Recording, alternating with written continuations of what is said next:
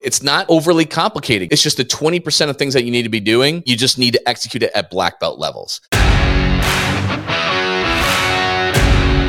Welcome to Gym Owner Freedom. I am Scott Carpenter, and I am a former broke, struggling, frustrated, and overworked gym owner that felt stuck no matter what I did to try and improve the business. Once I realized that the answer wasn't what I thought it was, just getting more clients, and after really doing the math on acquisition and churn rates, I realized I wasn't even playing a winnable game to begin with. With my current price structure, mathematically, there was no way I could afford to pay my staff so I could scale up and out of the business that I could have the time, the money, the impact, and the freedom that I always knew I was capable of. Once I learned how to add value by selling transformational programs to people who needed more than just workouts, everything changed in my life. Today, I own six gyms that all run without me, and I am free to pursue my passion projects and work just because I love to, not because I have to. And if that's a goal that we mutually share together, then this is the show for you. I'm to teach you the framework to make way more money with less clients and open up a world of possibilities to you. Subscribe, leave a review, and tune in every week. It'll change your life. I promise you that.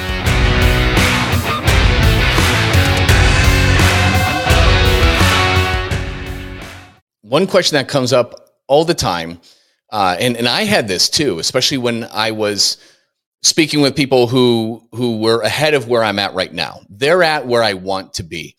Is okay. That's great. You might have gotten some caught some good breaks. You're the first in. You were an earlier adopter when things were easier. You got in the internet uh, years before everybody flooded in there. Now it's harder, right? So you see these people have accomplished all these different things, but you're like, okay, well, what if you had to start in today's time? What if you had to start again and you had no money and you were broke? You're in the same situation that I am in currently. How would you do it again? So that's one of my favorite questions. If I was broke and had to do it all over again, what would I do? How would I do it? So, you guys know I have six gyms, right? I have successfully scaled up and out of all of them. So I no longer work in them. I act as an advisor only, right? So, what if the rug was swept out from under me and I had to do this all again? What would I do? What would that format be? How would it look? How would I start? How would I get the money? And that's what I'm going to explain to you today. So, if I had to start over, I was broke, I had to start over. Let's assume I've got a few clients right now, just a few clients, right? What I would do, I would first go and make phone calls to every single independent gym that I could. I would try and get a rental agreement, whether it's a flat fee or maybe it's a percentage. Um, usually, flat fee might be best, but if I was really broke, maybe I would have to do a percentage. Um, but I would also negotiate a cap on that as well, so that that fixed amount didn't get high. Most gym owners don't know the value of what they have, and they will take you up on that. So that's the first thing I would do. I would try to find a place. If I could not find a place like that, alternative ones uh, physical therapy offices, chiropractors, a lot of times have a separate gym, right? Or place where you could train.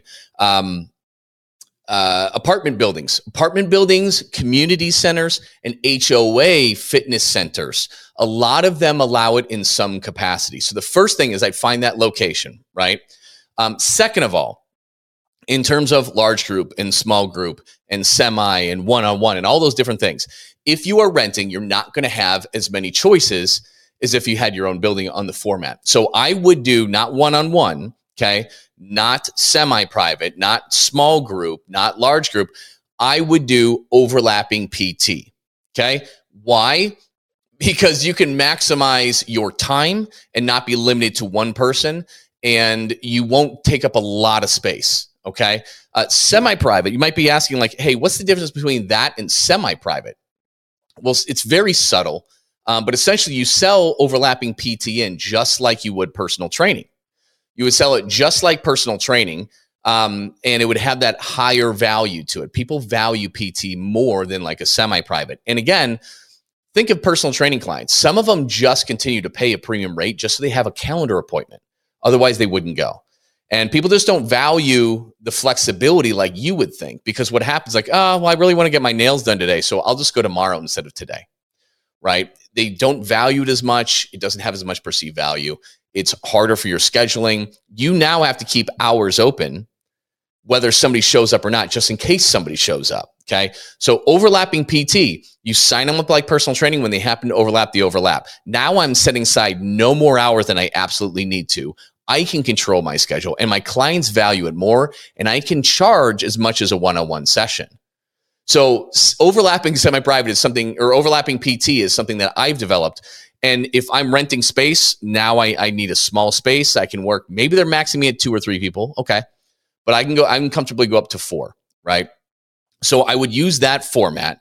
Um, I would also get really heavy into organic acquisition. Paid ads, okay? It, it takes a lot to do them right. It's not cheap.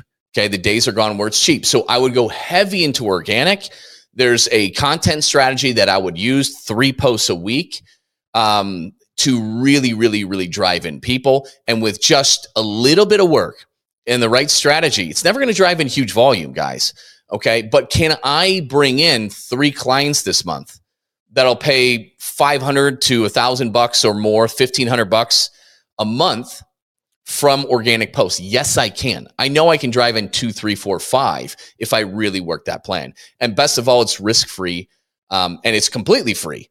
So it doesn't cost any money to do that. And involved in that too is going to be me reaching out to people that I have worked with before or in my network, all those different things. Um, and, and really understanding how to make that play correctly can really launch you in a big way. Um, we've taken gym owners and personal trainers that we've worked with and had them just hit up people who were in their circle, in their network, whether they're current clients and needed more than workouts or former clients or contacts or whatever. And you just speak to them a little bit different way, open them up to see that it's more than just workouts and talk to them, to them about this transformational program that you offer and you'll get them across the finish line. It's amazing. You just got to talk to them a little bit different. You got to do that. So I go heavy into organic acquisition. Um, and that also piggybacks on instead of selling sessions or memberships, I would sell transformations. Okay. I'm no longer just giving workouts, I'm not counting reps. Okay. They're here, they want to get here from point A to point B. It's painful for them because they've struggled with it for nine years and they tried this, this, and that. They just failed at it. They don't feel comfortable in their own skin and they have low energy, right? I'm selling that transformation. Okay. I'm not selling the flights, I'm selling the vacation. I'm talking about what it's going to feel like when they finally achieve this and when they can eat the foods that they actually enjoy every day and still get to that that weight that they want, have that feeling that they want. They can still celebrate with their son or daughter on their birthday and have a slice of cake, right? And not feel guilty about it. So I would sell transformation programs for anybody who needed more than just workouts, for anybody who has a body composition goal, or for anybody who really needed to change their life and their habits in a big way. Okay. I would only sell training only or workouts only to people who really just wanted to come and work out and that was it. Okay. Um, so 80% plus are going to be on transformation programs. So let's recap. Okay. I'm renting a space. Okay. At, at very low risk, very low overhead. I am integrating overlapping PT format, selling transformational programs to over 80% of people that come in or that I meet with. I'm going heavy into organic strategy, which has no risk and it's free to do. Okay. And during this time, as I'm working with people, I'm going to paint the vision to my clients that I will have my own spot. Right. And I'm working towards that. I'm acquiring capital. I'm doing these things. Um, and why? Because I want them to inspire them to grow with me and be a part of that journey. In addition, okay, some of these people could be sources of funding, whether it's through a loan or whatever.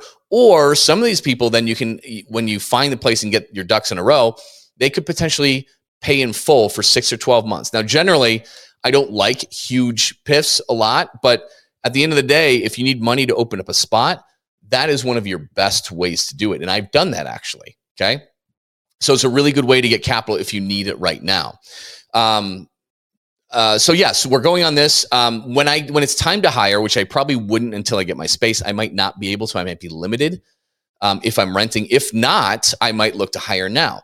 Um, but we'll get to that in a second. So in the meantime, what I would do is I would build my credit, make sure that's there. I would start upping limits on my credit cards just to do that. I'm going to open up lines of communication with different creditors. Now, the big banks, like the big, the top ones like Chase and Wells Fargo, they can be difficult sometimes, um, particularly if you don't have much history with business. and they can be shut off sometimes. But I would establish it with local credit unions. Very important. They can be great. Okay, local credit unions. I would also look into specialty lenders, micro lenders, micro loans for small business owners, and even industry specific like rig equipment and other things. They will lend to people like us where other banks just won't even waste their time. Okay. So I would start looking into that. I would look into microloans, raising my rates on credit cards because you can get zero balance, zero percent for like a year, year and a half sometimes. Um, and then what I would do is I would actively start looking for a place to to rent for my own. Okay. And looking for a space, sometimes you can get the best deals on second generation space where it was a previous fitness studio or group training studio or a yoga studio or a dance studio that has gone out of business because anytime the landlord wants to sublet that again typically they're going to have to eat it by offering some tenant improvements some tis to transform that space. Sometimes it's completely on the tenant to do and other times the a lot of times the, the landlords know that they're going to have to put some money into it. Now sometimes they raise the rent in order to do that so it's not always the best play. That being said it doesn't matter. Just get your take action. Get your own place when the time comes. Don't worry about it being the best deal. Make it a good deal. And if you can get a second gen space where you have to do minimal work, like, hey, maybe we need to change the flooring a little bit, or maybe not, but throw in some rubber flooring, paint the walls, and we're good to go because it's already got some mirrors and bathrooms, and we're good to go. So sometimes you can sneak in really quickly and negotiate awesome terms. Maybe you don't, it doesn't need a whole lot of uh, TI. Maybe you go in there and just have to paint the walls and do a few things man, don't even negotiate that.